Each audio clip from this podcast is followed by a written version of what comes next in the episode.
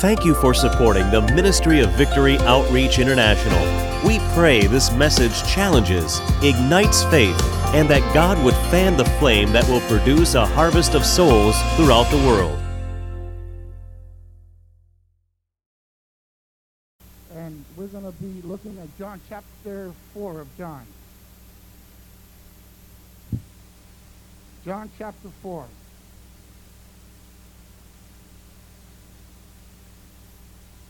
And we're just going to be reading two verses in John chapter 4.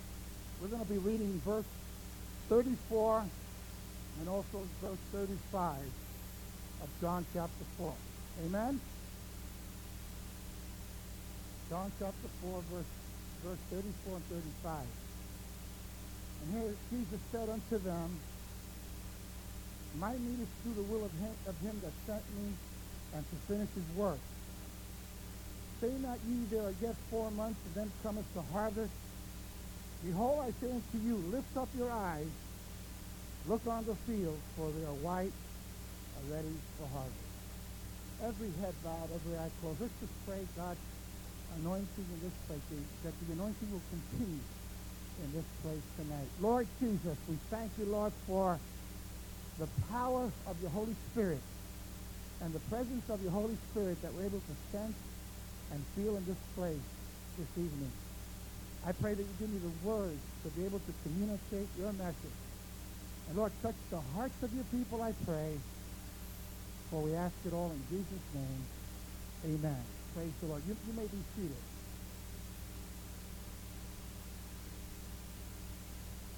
Tonight I was thinking about what should I minister about in, in this great service.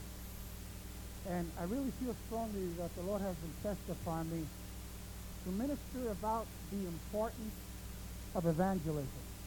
The importance of evangelism. In other words, the importance of being a soul-winning church and winning souls. I really feel with all my heart that God wants to do some great and powerful things. He wants to do some great and powerful things, not only in this church, but in all of the ministries throughout the Chicago area. And I, I, the, the important thing is for each and every person that is within the congregation to really have a desire, a desire to win souls and be the, the soul-winning person that God wants you to be. You see, God's desire is to raise up a church that is really a soul-winning church. And you know, in, in, in Victory Outreach, most of the time when we go into a city and we go into a neighborhood, the type of people that we reach we may reach a few of them, but we don't reach transfer people that come from other churches.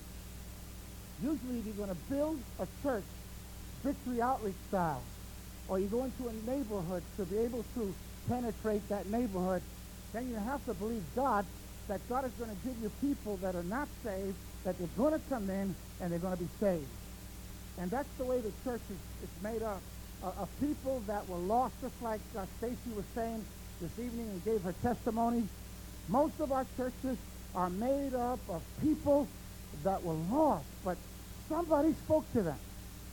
Or they came in through the home and they were in bondage, but all of a sudden they experienced the miracle saving power of Jesus Christ within their lives. Now, there are, are many ministries that overnight there's great success. And the bigger churches than than many of our churches. And, and they come into an area, and within the period of just uh, of two years, you hear sometimes a church coming in or somebody coming in and opening up a place and beginning to have services. And in the period of two years, all of a sudden they have 2,000 people or 3,000 people. They say, wow, isn't that tremendous? Well, it really be tremendous, and it, it really make a, a dent in the, in the kingdom of, of, of Satan if those people that came in were converted. But many times what happens in those cases is that a pastor comes in or a minister comes in, begins to minister, and if he's a good preacher or a well-known preacher, he gets on television, then all of a sudden he begins to empty out all the other churches in the neighborhood.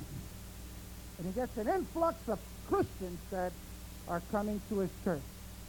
Now, I don't have anything against people coming in from other churches. I always believe that sometimes God has a, a place to you or a place for a person, and, and he's the one that places us where he wants us.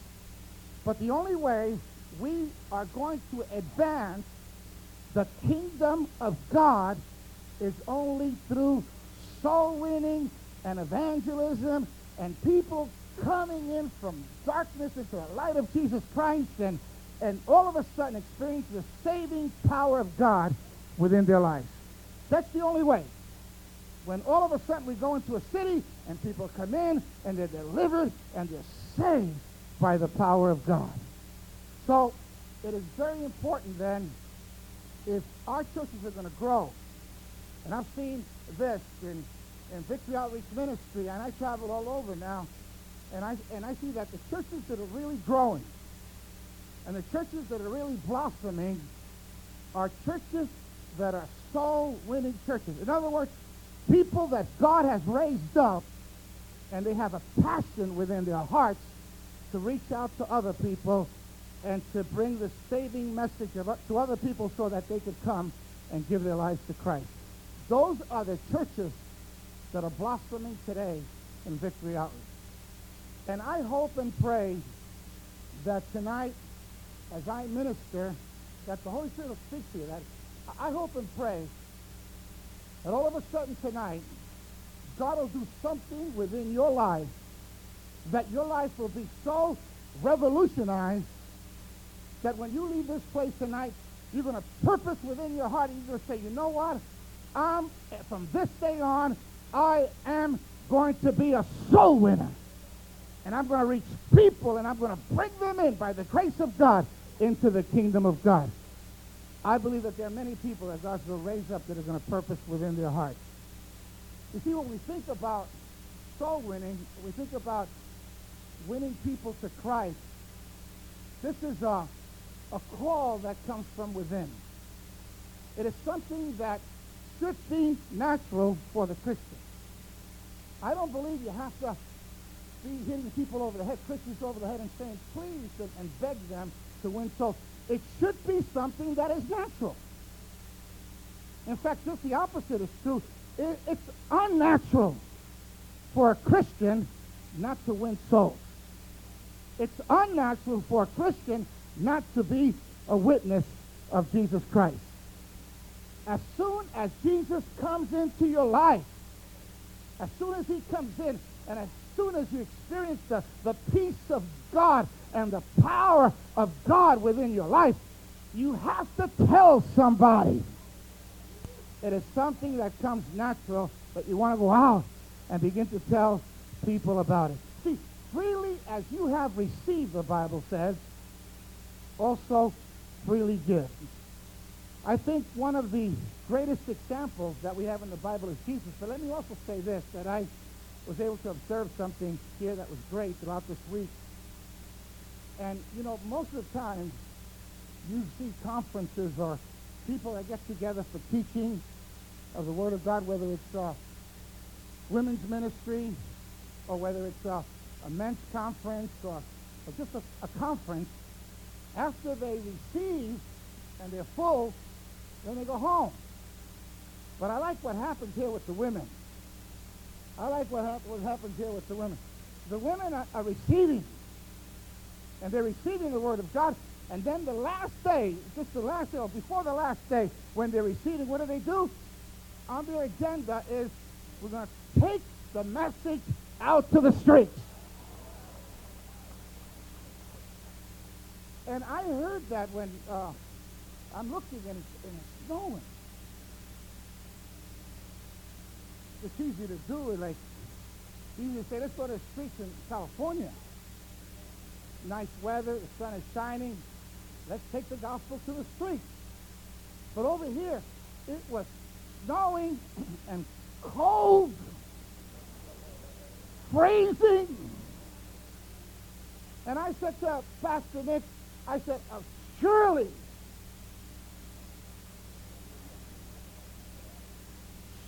surely those women are not going to go to the streets. I said, let's find out where they're going to go, and then we'll just go where they're going to go. But I'm, I'm sure they're not going to have street movie. None of this freezing weather. And in fact, it's going to snow even more. And he called up, and they said, no, we're going to the streets. And guess what happened? I, I heard the report. They got on a, on, on a flatbed truck, right? That's what it was. Imagine these women. I, I mean, imagine people in, in those, that, that, those projects. What do you call it again? Cabrini Green. All of a sudden, a bunch of women coming from a conference, all women coming from a conference on a flatbed truck, testifying to them about Jesus, that Jesus is able to save them and touch their lives. I mean, it is unnatural for the person that lives in the flesh. And it's even unnatural for a lot of Christians when you see the weather and it's freezing cold. I mean, if there was ever an excuse that day, that was an excuse to say, you know what, the weather is not good, let's cancel it. You know what happened to these women? I, know what happened to these women. They were full of the Holy Ghost. They, they, they've been here sitting all week uh, in the, on the feet of Jesus. And God ministering to them and, and touching their lives. And I'm sure they said, if we don't get out there and tell somebody, we're going to explode. So what did they do? They went out there and on a flatbed truck and started telling people about Jesus. Last time, Rosarito. Oh, these women are something else, man. I think some of us, man, we got to do that. Right, Steve? Rosarito. Right after the last day of Rosarito. I don't know if some of you were there. So some of you possibly didn't go because East Coast, maybe some didn't go. But the last day in Rosarito, guess what they did? They had the meeting, and then they ended around 12 o'clock. And they said, we're going to go to Tijuana. And we're going to go where all the twilight treasures are at. You know twilight treasures? The women of the night. You know what I mean? Streetwalkers. You know? And, and, and in, in Mexico, man, they're, they're all lined up, man. I mean, they're all lined up, you know, waiting for John to come by. And what did these women do? They went out there. They had a street rally. Julie came back. She came back so stirred up that when she began to tell me about it, you could even see the tears in her face. And, and, and as she began to tell me about the, the different experiences of how, as they were ministering to these women that were in bondage, they were telling them there's hope in Jesus Christ. And then some of the other women got up that were delivered from that type of lifestyle, started testifying about how God has set them free. And God gave them many, many women that day that they responded and gave their lives to Christ, and some of them wanted to go into the home. Imagine that. Isn't that a great way to end the conference? Well, why is it that they do it? The reason why is because it's something that comes natural once you receive Jesus within your life. The best example we have of somebody that had a, a soul-winning heart was Jesus. In fact, uh, Jesus was always going about. If you if you read the story of Jesus within the Gospels, you always find that he was always going out looking for somebody and ministering to somebody. It was Jesus that when Nicodemus came to him at night, remember that? And what did he do? He came to him at night. and The first thing Jesus told him, Nicodemus, you need to be born again. He gave him the born again plan, and he told them the importance of a born again experience. Nicodemus, he came at night. You must be born again, Nicodemus. You may be a moral person, but you need to be born again. You need that born again experience. And then what about this Samaritan woman? I, he was going on his way to Galilee, but he must need go through Samaria because there was a Samaritan woman that was in need. And then what about the woman that was taken in adultery? He went ahead and he intervened when everybody wanted to stone her. And he said, he, who has no sin, let him cast the first stone. This woman's life was totally transformed. What about the demonic Gadarene? He was a demonic. And he was there in the tombs and he would cut himself and he lived in, in chains.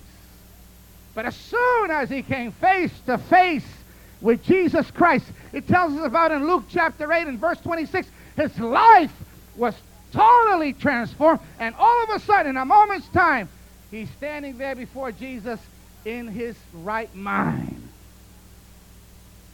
And then what about Mary Magdalene? And I could go on and on and about the people that one to one Jesus was able to minister to them. What about his disciples? In the New Testament, it tells us that John the Baptist, he was baptizing, and then all of a sudden, when Jesus came on the scene, he says, Behold, the Lamb of God that takes away the sin of the world. And you know, John the Baptist had disciples. And those very same disciples that John the Baptist had, what John did when Jesus came on the scene, he started pointing them to Jesus. And he pointed Andrew and John to Jesus. And then Andrew, the Bible tells us, as soon as he came to Jesus and he found Jesus and he found the Messiah and he experienced him, as soon as he came to him, it says that he first went and found his brother Peter and then he introduced him to Jesus. Now that was a big fish. You think about Andre. You see, you think about the different types of personalities. Andre was more of the more passive guy, quiet guy, behind the scene guy. And Peter was always the preacher and the loud one. He was the leader. But without Andre, you wouldn't have a Peter. It was Andre that as soon as he, he met Jesus, the first thing he did was think about, I have a brother that's also in need, and I need to reach my brother and bring him if I could only introduce him to Jesus. And he went first, and he went and he got his brother, and he won him to Jesus. And then Jesus won Philip. And then Philip won Nathaniel. And then Jesus came and he ministered to the woman at the well. And the woman at the well went out and reached her entire town. And then the Philippian jailer found Jesus at midnight. It's recorded in Acts 16. And before morning, I don't know how this happened. This is heavy. The Philippian jailer at midnight finds Jesus. He has an experience with Jesus. And before morning, his whole family was saved. Now that's pretty heavy, man. What about the church? When they began to persecute the church in Jerusalem, they scattered everywhere, preaching and telling people about Jesus, and that's where the very first church, Gentile church, was established. You see, the Bible makes it clear that for the Christian, for you and for I, winning souls should be natural. Think about it for a moment. I'm sure that somebody, I said somebody, had something to do within your life. Somebody that somehow they went out of their way to give you the message and, and tell you about the love of God. You know, I, I stand here today you know, you, you know about Nicky Cruz, how he was influenced, he, he, had a, he had an influence in my life, right? But do you know there's somebody that you don't even know about? Some people don't know about. There was a young man that I don't, I don't even know where he is right now.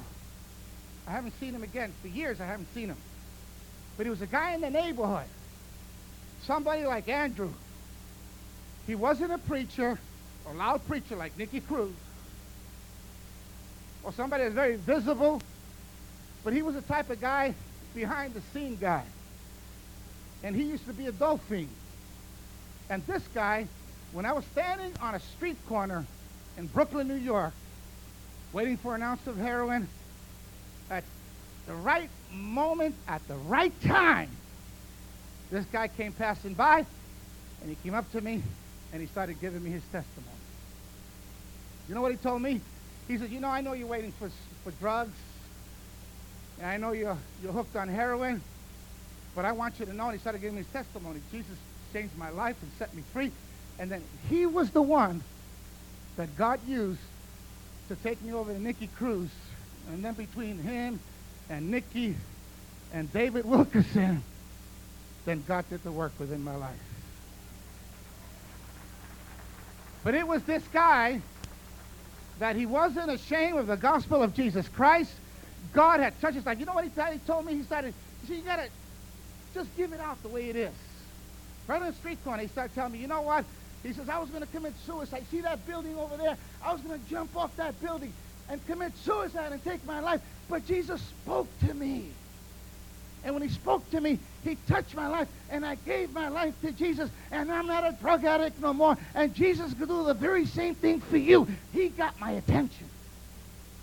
Because deep inside, I was desperate, and I wanted to change.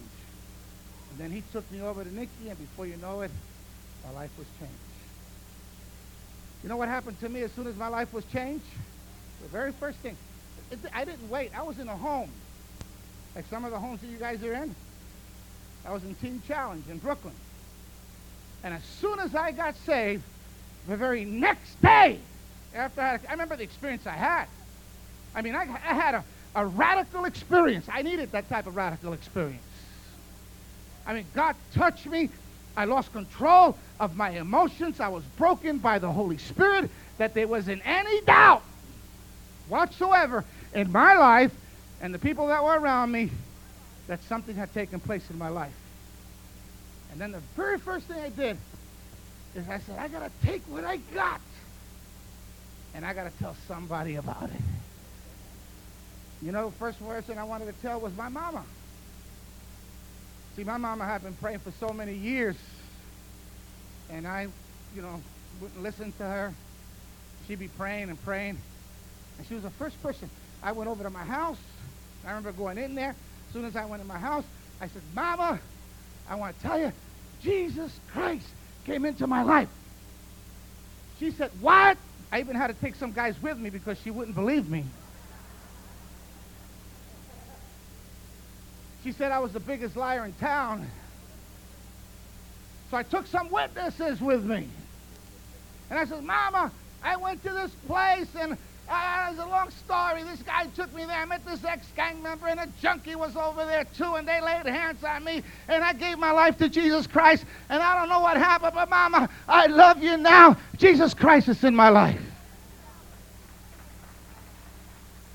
We started hugging and I didn't even want to put her down, and you know, and, and then I left. When I left, you know what she did? She told my sister. Soon as my sister came home, she said, You won't believe what happened. She says, What happened? She says, I want to tell you about Sonny. She says, What did he do now? She says, Sonny was here. You wouldn't believe what happened. Sonny came here. He came here with Christian friends, and Sonny gave his life to Jesus Christ. He's saved, and he's not the same anymore. You know what my sister said? Oh my God, because we grew up in Sunday school, so she knew about the rapture and all that. She says, Oh my God, if Sonny got saved, then Jesus must be coming soon, and I don't want to stay behind. And she gave her life to Jesus Christ. You see the reaction? One person gets touched, that person tells somebody, that person tells somebody else. I remember one of the experiences that I had, because I want to tell you something. You know, there was revival that broke out in New York City. Revival with drug addicts. Even before there was a victory outreach, there was a move of God that broke out in New York City. And then that move of God began to spread all over the world through the ministry of Teen Challenge. And I remember I was the first drug addict that was converted in Teen Challenge in Brooklyn, New York. Nicky was a, an ex-gang leader. It was Nicky and I. And here I am, you know, and we started going out there and and reaching people. I remember Nicky says, let's go to let's go over there see the, the hell burners. And he, Nicky was into the gangs. So let's go see the hell burners. Or let's go see the phantom lords. So we would minister to the phantom lords and minister, minister to the hell burners and minister to the dragons. And, and I remember the first time I ministered, I remember I went to my neighborhood and or I went to where the gangs were. And, and I, I, Nicky says, just give, them. Give your testimony, and when you run out of what to say, I'll take it from there. So we did that. I did that. You know, I get up there. You know what I tell you? that I'm Sonny, and, and I was all messed up. Sometimes I even say some cuss words or something. You know what I mean? In, in between, you know, you don't even know. If you think I'm bull something, you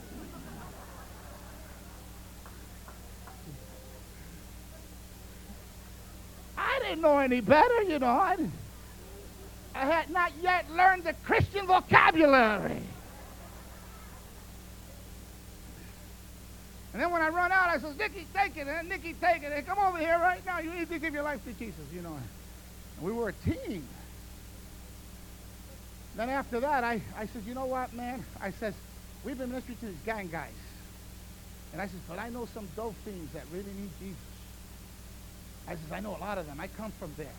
I says, let's go see the Dolphins. And I says, you know what? We bring them, we'll bring them right into the center.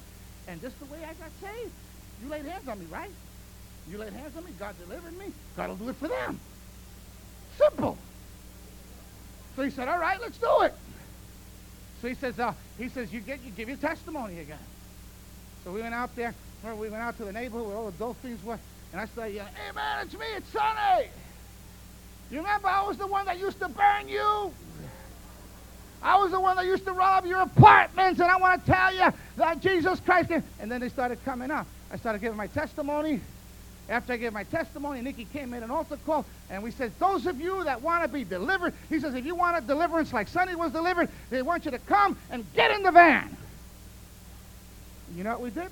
All of a sudden, they got in the van. We filled the van up. Fill the van up. And then we took them down to the center. What did I know about intake or anything like that? Nicky didn't know anything about that either. So what we did is we take them into the chapel, and the same way I was delivered, I said, okay, come on over here, man. You see some of these dolphins? Get over here. Give me your head. Ah, in the name of Jesus. Ah, in the name of Jesus. You're the delivered. Now you come on over here. In the name of Jesus. And I start punching and Satan. Get out of here. Right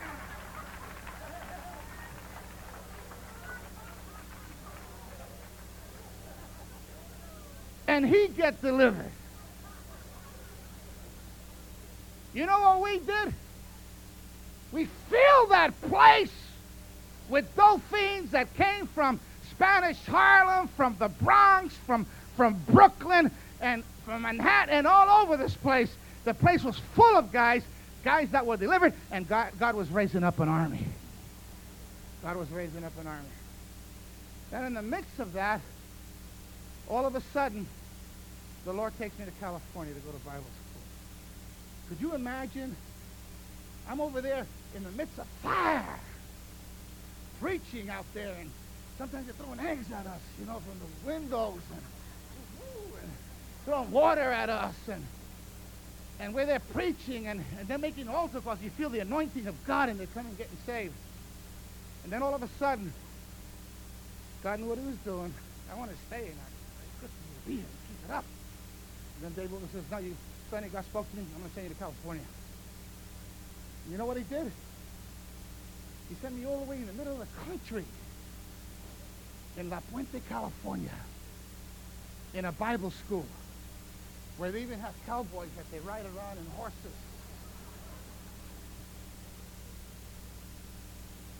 And I was over there and I said, my God, I'm going to die. Here I was in New York telling people about Jesus and seeing the power of God and people delivered. And all of a sudden now in a Bible school with a bunch of guys and girls in squares. And I'm sitting there and real formal, you know, and everything real formal. And I'm saying, we're the drug addicts, man. Where, you know, where, what's happening here? And you guess, you know what happened? The Lord always brings somebody. The Lord brought one drug addict. Julie's brother. I was sitting there in the classroom, and I seen a guy, and I see that, you know, something about characteristics, you know, you know, you know. And I look and I say, this guy looks, man, like he was a dolphin.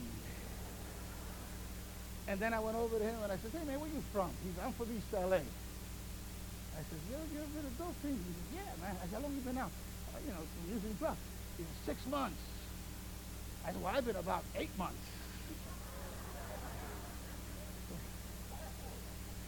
So I says, you mean you got drug addicts out here in the country?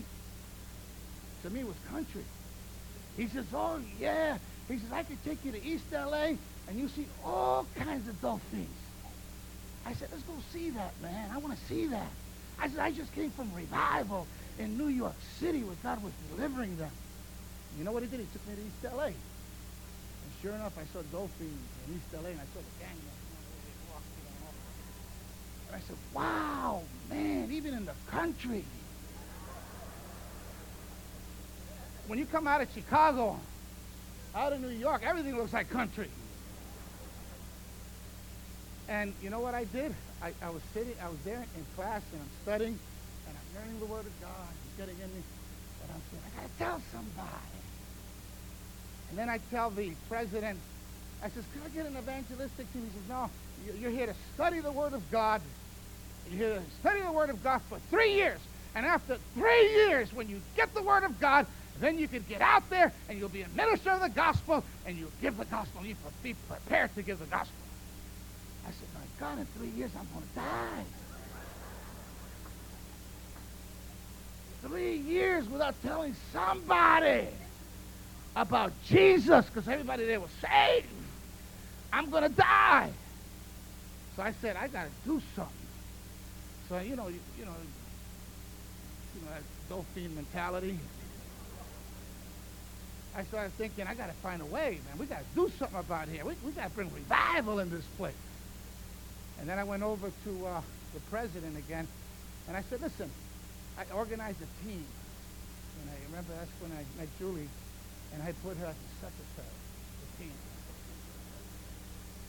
I organized a whole mission team, an evangelistic team. Now, we couldn't go out because they don't let us go out. But we were an evangelistic team anyhow. So we were doing, for I was praying for revival in, in America. Revival in the ghettos. Revival. We're praying, but nobody's doing nothing. So I went over to the president, and I said to the president, listen, we got to get out there. I got to get, I got a team, and we have a home missions team, and we're going to die if we don't get out there and begin to witness about Jesus. And then finally, I kept on bugging him so much that he says, I'll tell you what. He says, you have girls on that team, so you need a chaperone. And if you get a pastor and he and he he he sponsors you and he'll be responsible, then I'll go ahead and approve it. He thought I couldn't get a pastor. So I went out there, man, and I was looking for a church that was desperate. I was looking for a church that didn't have nobody, was desperate, and I went over to a pastor and I said, listen, I said, you want, you know what, man? I have an evangelistic team, and we'll do evangelism. We'll fill your church. But you got to be our sponsor and get us out of school.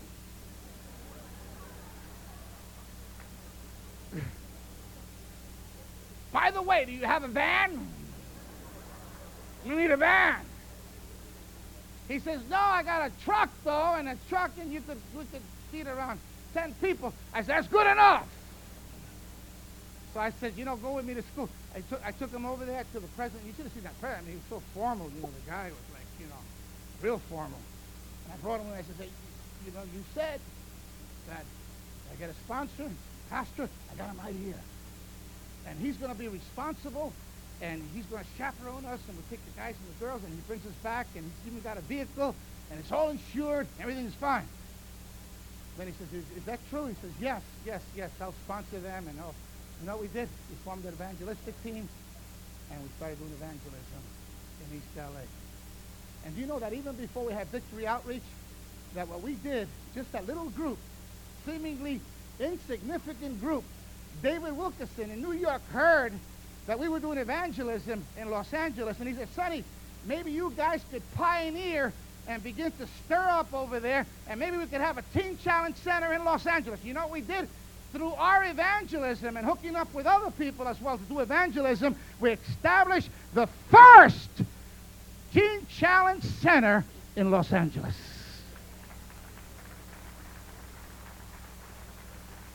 Why? Because there was fire within our bones that we wanted to see people get saved. You see, it's important, it's very important to understand that when God saves you, God wants to use you, and the only way he could use you is when all of a sudden you develop that burden to be able to reach other people as well. So it's something that should come natural. It's something that naturally comes from within. And I pray to God that I never lose it.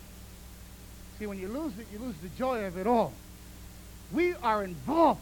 Victory Outreach is involved in taking the message to the world and giving hope to those people that are hopeless and people that are in bondage to let them know that they're able to be set free by the power of Jesus Christ. How many can say amen to that? Let me move quickly. So it's from within that comes natural. And then it's also, there's a calling that comes to us from without. Now, what do I mean from without? Well, in Matthew chapter 9, verse 36, you don't have to turn to it. It says about Jesus, but when he saw the multitudes, he was moved with compassion on them because they fainted and were scattered abroad as sheep having no shepherd. Then saith he unto the disciples, The harvest truly is plenteous, but the laborers are few. Pray ye therefore the Lord of the harvest that he will send forth laborers into the harvest field. You see, Jesus was able to see the need. And I'm sure that I don't have to labor this a lot. You look around you, there's a lot of need. There's people that are homeless. There's prostitution. There's child abuse. There's drug addiction, alcoholism. You go on and on, and all around us, there is great need. And you know what these a Christian should, the heart of a Christian should be able to reach out and feel for the needs of those people. If you have the heart of God, you should also have a heart that is able to feel compassion for the needs of those people. You see, Jesus described his ministry in Luke chapter 4, verse 18 and 19. He said, The Spirit of the Lord is upon me because he has appointed me to preach the gospel to the poor. I like that. You know, as I, as I read about the ministry of Jesus or, or read about his uh, mission statement, it sounds like a victory outreach minister. Doesn't it sound like it? He says, The Spirit of the Lord is upon me because he has appointed me to preach the gospel to the poor. He has sent me to heal the brokenhearted, to preach deliverance to the captives, recovering of sight to the blind, and to set at liberty them that are bruised, and to preach the acceptable year of the Lord. Isn't that the heart of Victory Outreach? Where do we usually go? Where did, where did Pastor Nick take me? He didn't take me to the Beverly Hills of Chicago.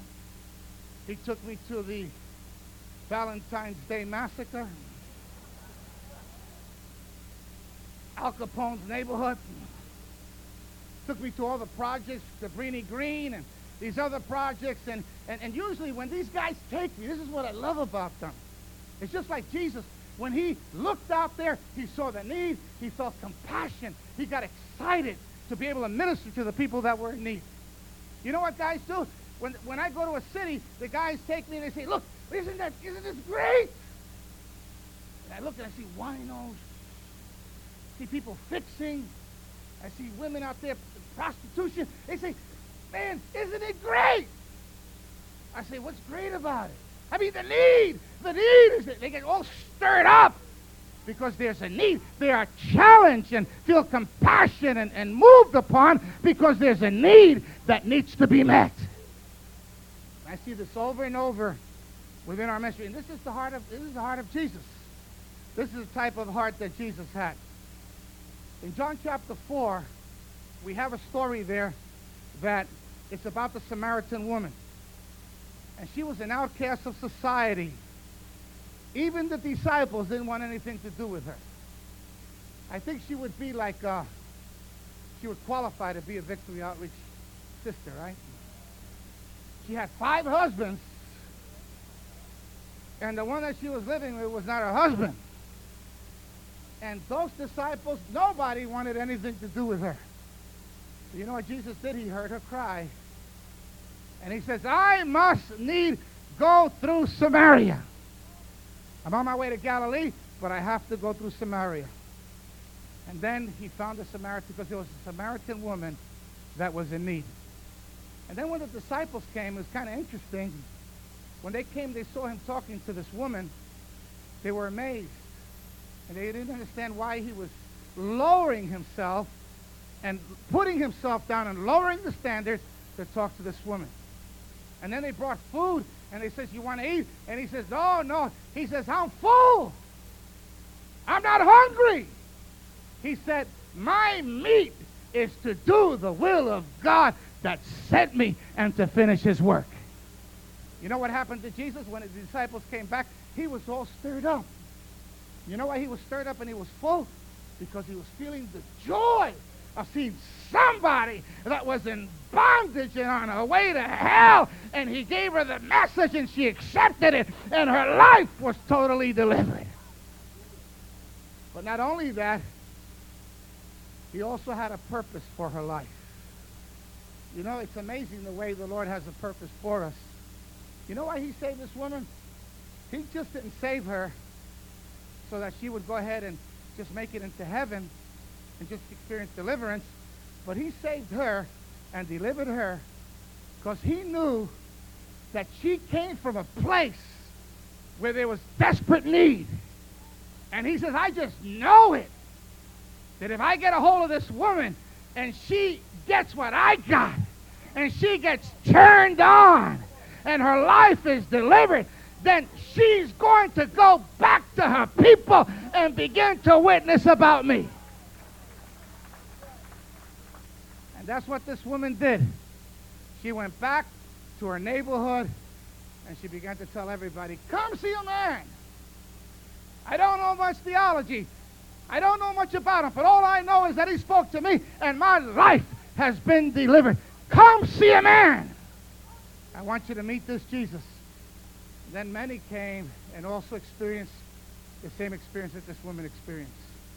See, God always raises up people to meet a need. Now listen to me. I'm going to be wrapping it up real soon. But listen to me. You're not here because of coincidence. You know, we're, not, I want you to know tonight that we're not just a Bless Me ministry.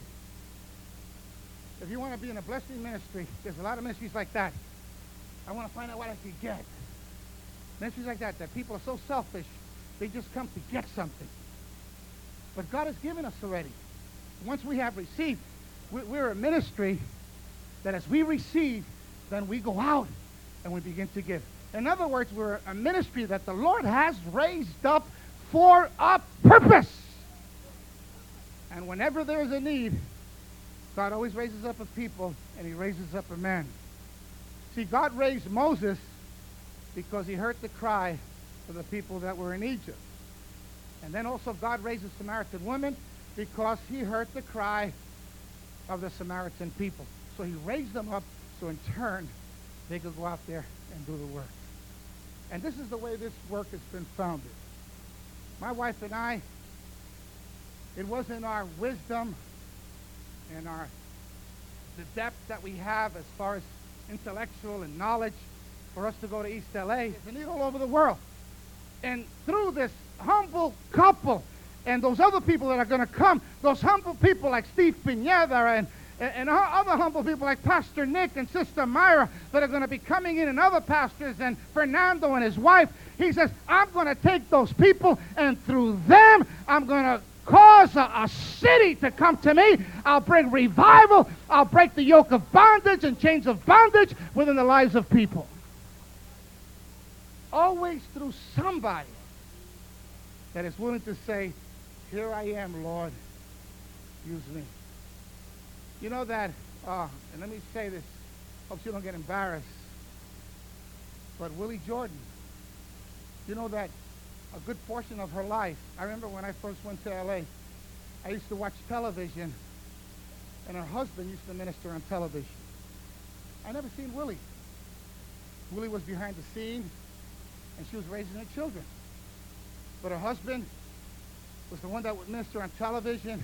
They had the rescue mission in L.A., Fred Jordan Rescue Mission, reaching out to the people that were hurting. Well, you know what happened one day? The Lord went ahead and took a husband. He went home to be with the Lord. And here's a woman that never, she wasn't in the front line, always behind the scene, raising her children. But at that moment, the Lord took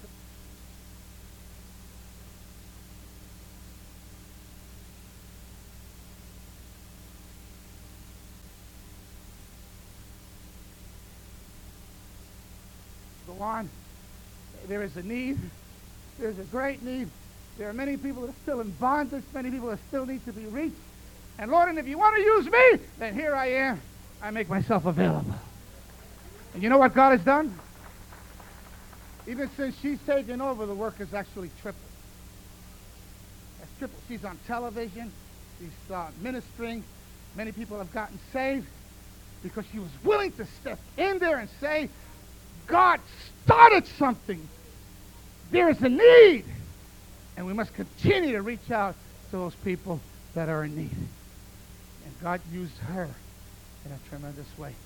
And now they are all, God is using her in a tremendous way, and people are being saved in Los Angeles and other places as well because she was willing to step in there and say, Lord, here I am, use me. Now, you know, many times whenever we think about, this is a message that if you don't really have it, if you're not a soul winner, you don't get excited. You know what I mean? It's like a hard message to preach because most people are, really don't have it, like that desire to win souls. You know, we like to have a good time in church. We come in, hallelujah, glory to God, and let's kick the devil. And you get excited about that. But when I talk about reaching souls or being a soul winner, then there's some people that really begin to lose the excitement because not everybody's a soul winner. Could you imagine if all of you were soul winners? There won't be a, a, a building large enough to accommodate the crowd. You won't, you won't be at a standstill.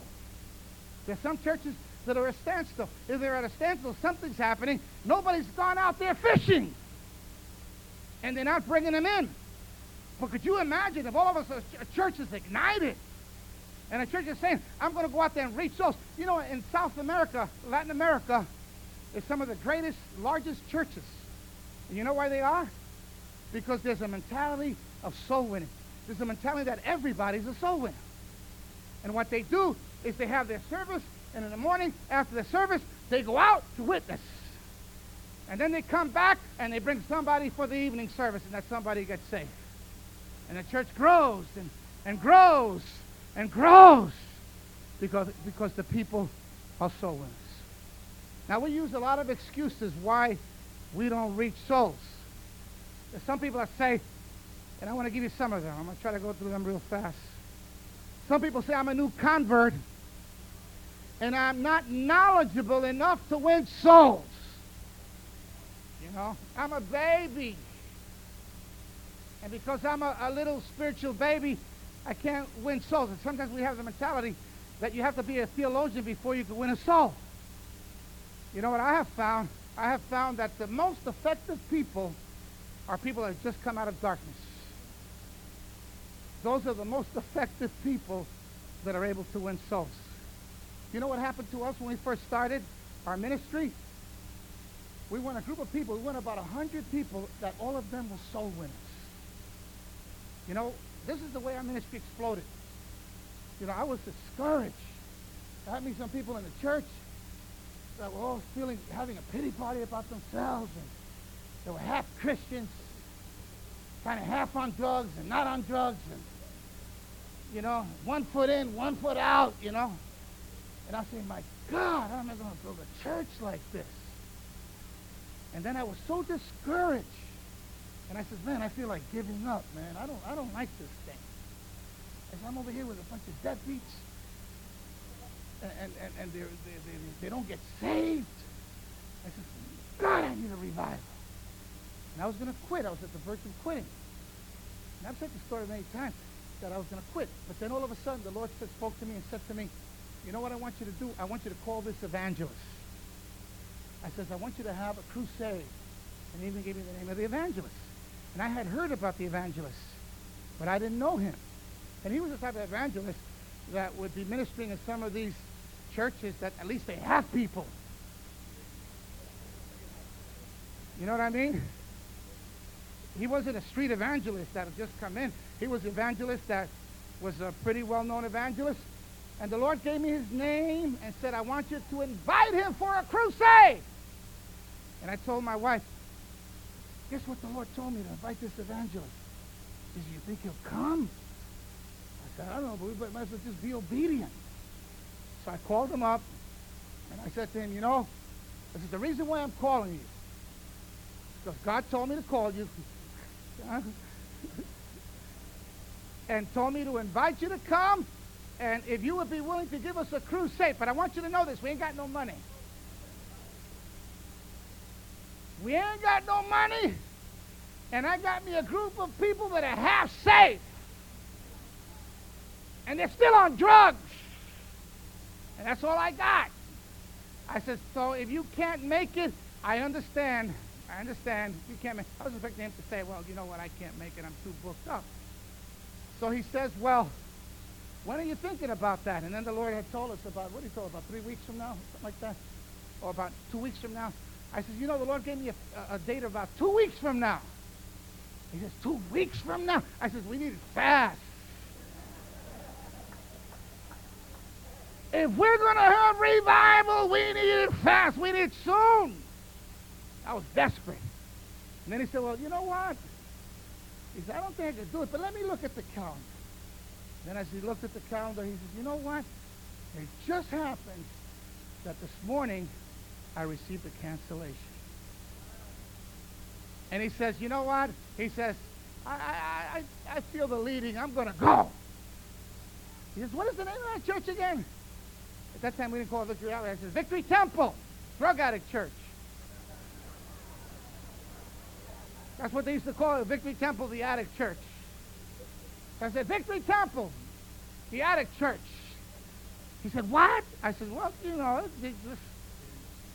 addicts that are in the church. He said, well, you know, this is strange, but I really feel that I should go. So I says, we ain't got any money. I don't know. You know, I says, we'll, we'll just try to raise an offering. But, you know, those people, I'm telling you right now, so. And I'm broke. I live in the projects. And I'm broke. And he says, you know what? I'm going to go anyhow. And he came. You know what happened that week? That week, the power, I don't know where people came from. I started telling those dope fiends, get out there, give some flyers out. And I gave them flyers. Here, get flyers, come on. And they started going out with the flyers and passing flyers around. And all of a sudden, people started coming from all over. We packed out the place. Wasn't a big, big place, but we packed out the place. And then all of a sudden, people start getting saved. And we were there one week, and then he said, you know what? He says, I, I just called up the other meeting that I had, and I canceled it because God hasn't released me from here yet. How long did he say? About three weeks? We went another week. And I remember he used to get his uh, microphone. He had one of these microphones. He brought his own microphone. He used to throw it around his neck. He used to walk around, be preaching, and all of a sudden, somebody, you come on up here, you're sick. Pow, the Lord will heal them. You in the wheelchair, come on over here. Pow, they start running. Another one over here. Then he starts making altar calls, and all these dolphins that I had in the church coming up, and they really started getting saved.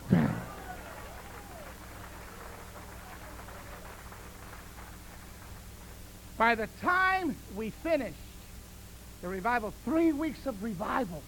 The glory. And I just stood back in, in, in, in awesome, you know, just looking at the glory of God.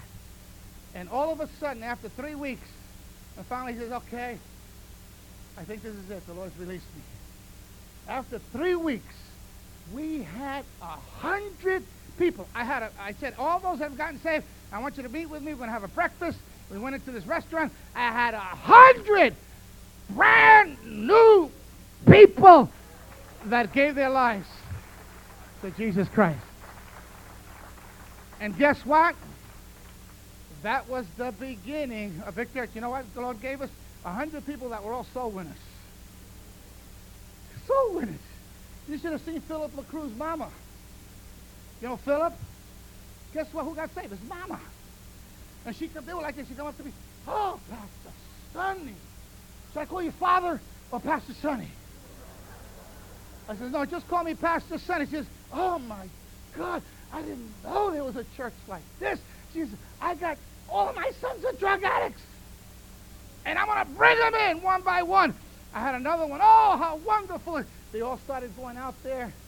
I didn't have to say to them, go out and win souls. They had just a, a desire to win souls that before you know it, that thing began to multiply. We had a breakthrough revival broke out because there was a group of people that were excited about their Christianity, excited about Jesus Christ, and began to get out there and tell people about Jesus. And we haven't stopped since. Hallelujah. And we can say amen. So sometimes the best ones are those that are brand new. That's why I'm a believer that get the home out there on the streets. They'll, they'll, know what it is to fight Satan. Get him out there. Put a microphone in their hand. Take them back to the neighborhood where they know him. They'll think twice about backsliding. Take them to their neighborhood where they know him. Give them a microphone. Tell them about Jesus. They'll think twice about backsliding. Also, some people say, I don't have the gift of soul winning. You ever hear people say that?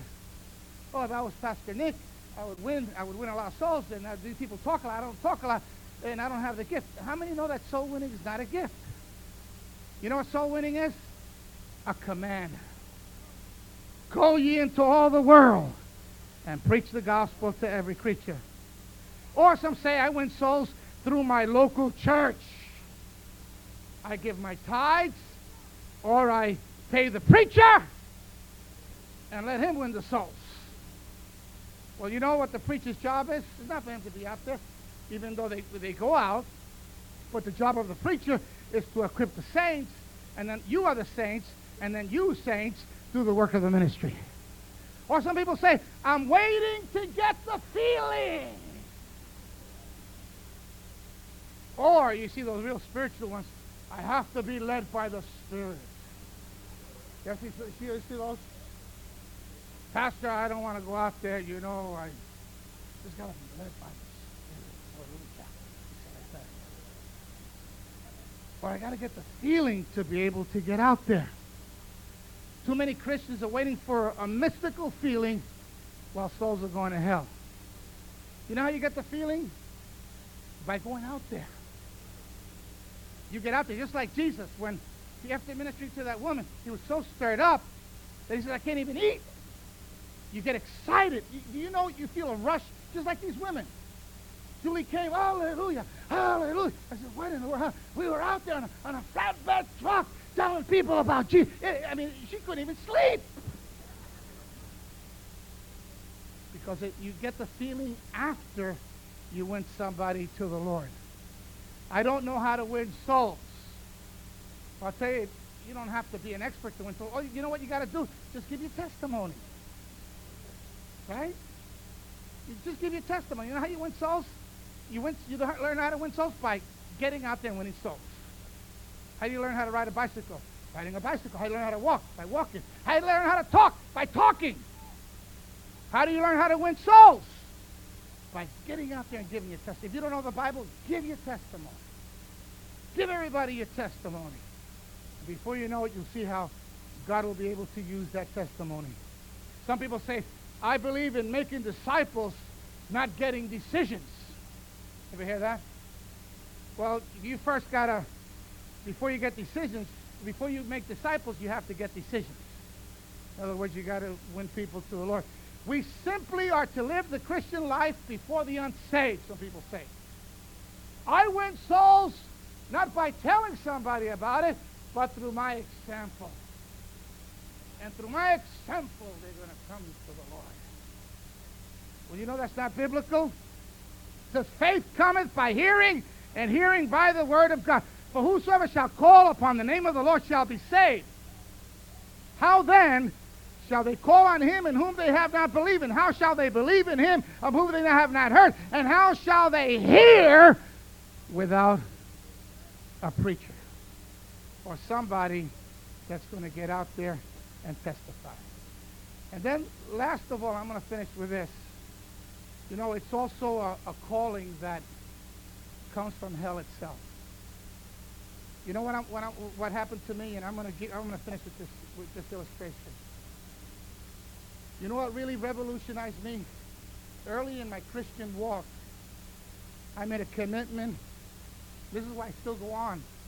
I still go on, and when, when I I start getting weary, I start getting cold, I start thinking about that commitment that I made. I had a friend of mine. You know, when you when you're out there using drugs, you got a lot of guys that you know you, you know that you talk to, and you sometimes you bring it to the Lord. And I had one guy that came to the Lord. His name was Ray. He was a very close friend of mine. Came to the Lord. And I remember that when he first came in, I was so happy because he was one of these guys that I mean, he had a personality that I knew that God was going to use him in a great way. And he came, and he came to the center in Brooklyn, and he, I seen him get saved, and he had a tremendous conversion. And then I remember that I had, when I had to go to Bible school, I went to Bible school.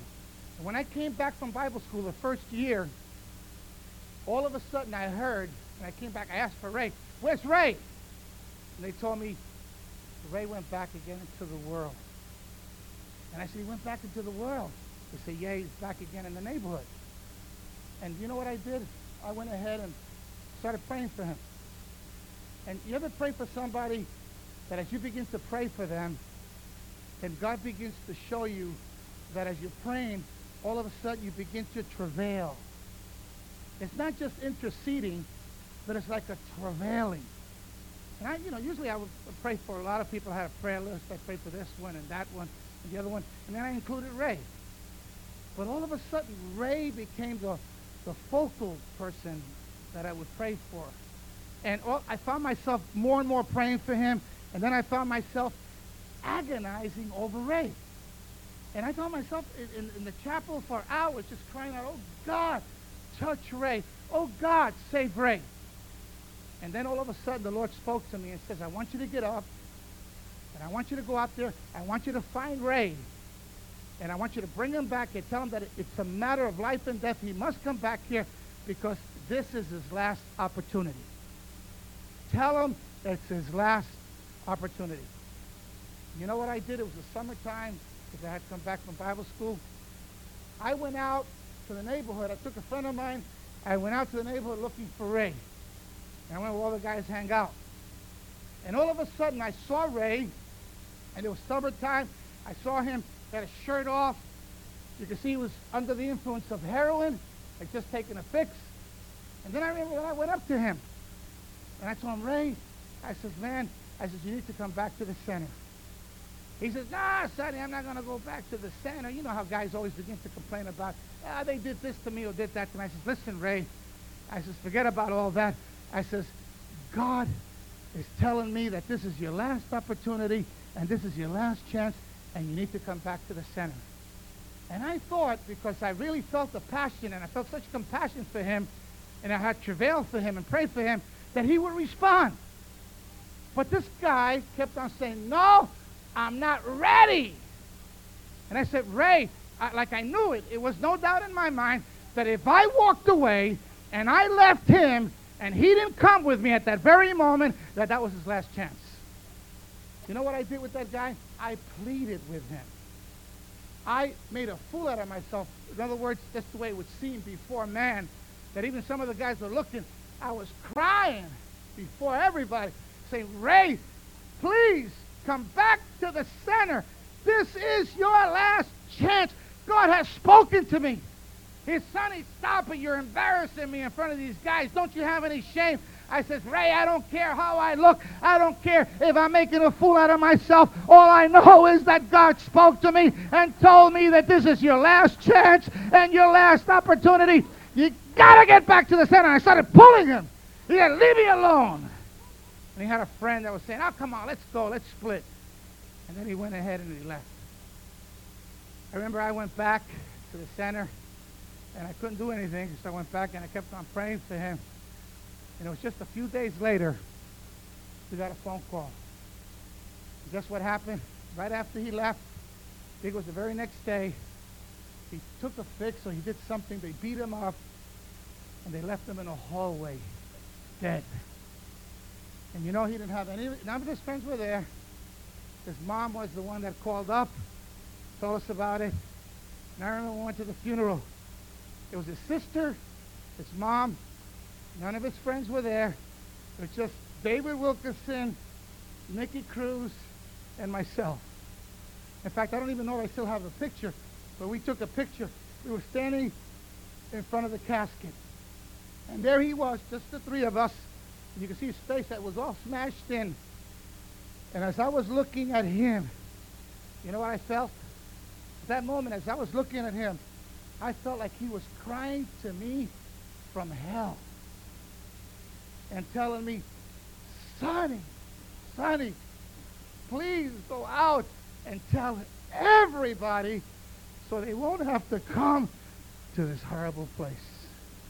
I remember kneeling down in front of that casket and I made a commitment to the Lord. I said, Lord, from now on, I purpose within my heart that for the rest of my life, I'm going to be a soul winner. And I'm going to bring people, I'm, I'm going to let you use me to bring people into the kingdom. You know, ever since then, I always remember Ray. Can't forget it. I can't forget it. It's always there. As soon as it comes to me, Ray, I remember that the commitment that I made. I, can hear the, the cry of Ray from hell itself. Sonny, get out there and tell them so they won't have to come to this horrible place. I think that maybe this is part of it that has energized me throughout the years and going all over the world and, and going through the crisis and going through the storms. Whenever I think about Ray, think about kneeling there in front of that casket and making not only a promise to God, but making a promise to Ray that for the rest of my life, I was going to dedicate my life and be a soul winner so that people won't have to go to that horrible place. You know, in the Bible, there's a story like that. The rich man Lazarus. You know that there's a, a cry that comes from hell itself. I'm sure you've seen people that are on their way to hell. You, we need to reach them. We need to plug them before they before they go. And and and and and, in hell, there was the rich man and Lazarus. They died. They were one, one was in Abraham's bosom. The other one was in a place of torment. And then all of a sudden, what was the cry from that rich ruler, the rich, rich young man? He said, Won't you please send Lazarus that he could go and, and talk? I got five brothers. And I don't want them to come to this horrible place of torment. And you know what? God told him, God says, No, even if Lazarus arose from the dead, they won't believe him. But I have the preachers out there. I got Moses and I got the prophets out there. I got the preachers. I got those, the church of God, those that have been redeemed, that are to witness. They're the ones that are to take the message. They're the ones that are to get the job done. And this is why I say to you this. I pray, I, I believe revival is going to come. I'm, I'm going to, ending with this. You know, right now we're in a presidential election. We don't know what's going to happen. We don't know what president is going to come out. And there's a battle there. But you know what's happening there? There's really a battle. There's a battle. We don't know what's going to happen in the near future. But we do know about the future because we know in the Word of God. And one thing we know, and, and this is something that people feel, people send, sense that we're close to the end. I mean, this country is getting worse and worse as far as morality is concerned. And pretty soon there's going to be the judgment of God. But you know what I believe? That before it, the end comes, before the judgment of God comes, I believe that there's going to be the greatest revival that's ever been experienced in the history of the church. People are beginning to feel that. We can sense that there's going to be a spiritual awakening, awakening like we have never experienced before. And you know what I feel? I say, you know, Lord, I know that maybe we're not going to be the only ones, but I want victory outreach. If there's going to be revival, if there's going to be a spiritual awakening, I want victory outreach to be right there in the forefront of the great revival that you're about to bring to the world. I see great things happening, and I believe God wants to give you Chicago. God wants to give you the East Coast. This is the beginning. You know what kind of people we need to be? We need to be people that are soul winners. People that have a passion for souls. I'm going to really end with this. I'm, I'm finished about. Finished with this. You know what happened to me when I was in the center? I thank God for people like Nicky, that young man I spoke about. And I thank God for Nicky. You know, Nicky Cruz, it wasn't for him, I wouldn't be here right now. I'm telling you right now. It wasn't for that young man with his broken English and everything.